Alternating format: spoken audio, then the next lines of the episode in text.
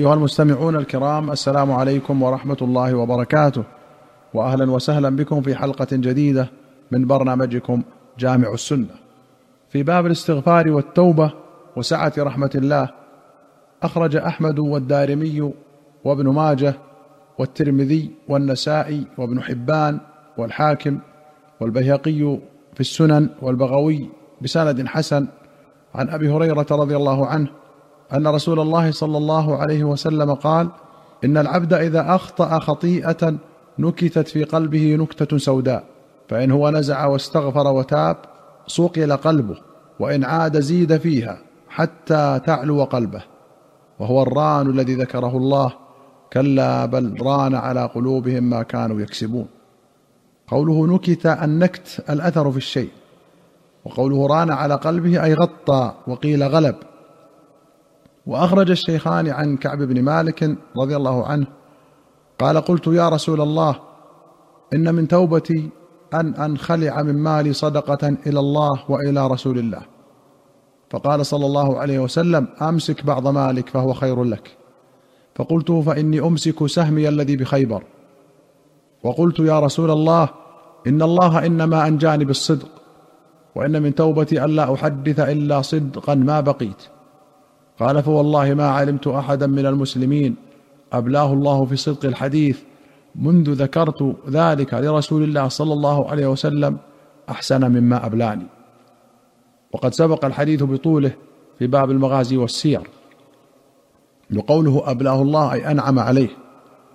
وأخرج مسلم عن عمران بن حسين رضي الله عنه أن امرأة من جهينة أتت رسول الله صلى الله عليه وسلم وهي حبلى من الزنا، فقالت: يا رسول الله، أصبت حدا فأقمه علي. فدعا نبي الله وليها فقال: أحسن إليها، فإذا وضعت فأتني بها. ففعل، فأمر بها نبي الله صلى الله عليه وسلم فشدت عليها ثيابها، ثم أمر بها فرجمت، ثم صلى عليها. قال عمر: أتصلي عليها وقد زنت؟ فقال رسول الله صلى الله عليه وسلم: لقد تابت توبة لو قسمت بين سبعين من أهل المدينة لوسعتهم، وهل وجدت توبة أفضل من أن جادت بنفسها لله عز وجل؟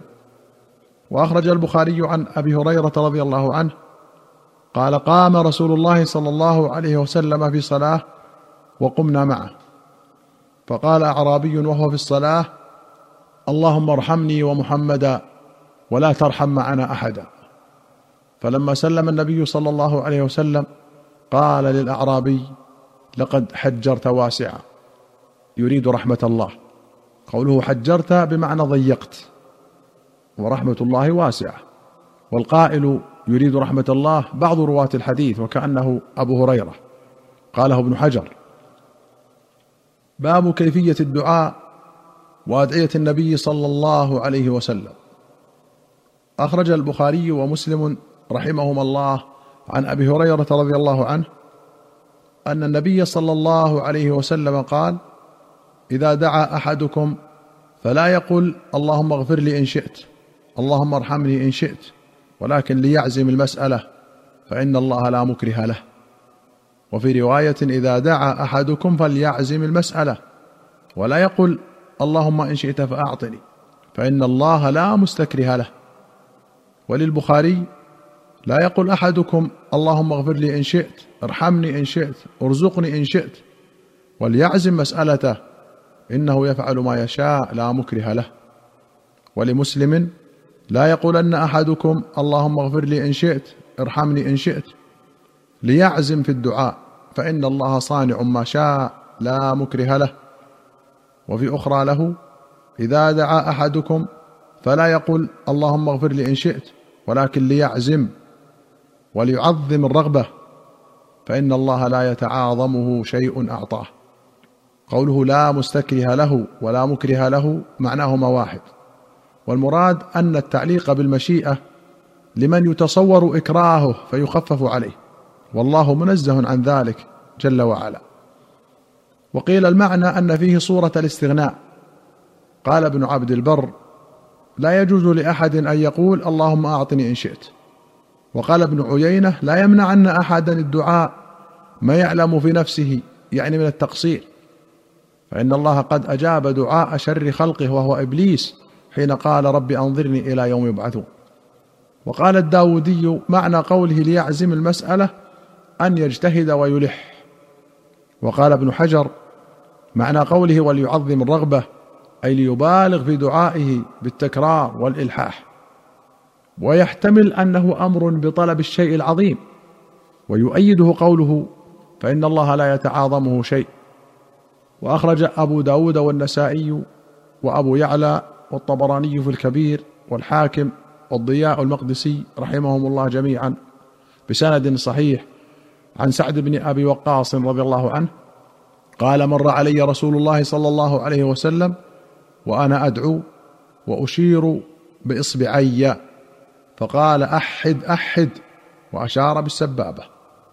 ورواه أحمد وابن أبي شيبة عن أبي هريرة، ولفظه عند ابن أبي شيبة أبصر النبي صلى الله عليه وسلم سعدا وهو يدعو بإصبعيه كلتيهما فنهاه وقال بإصبع واحدة باليمنى.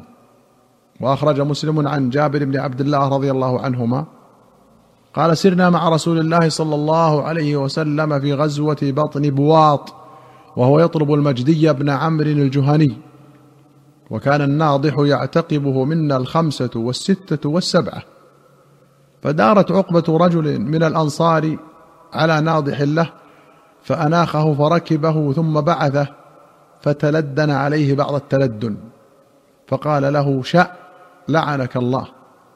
فقال رسول الله صلى الله عليه وسلم من هذا اللاعن بعيره؟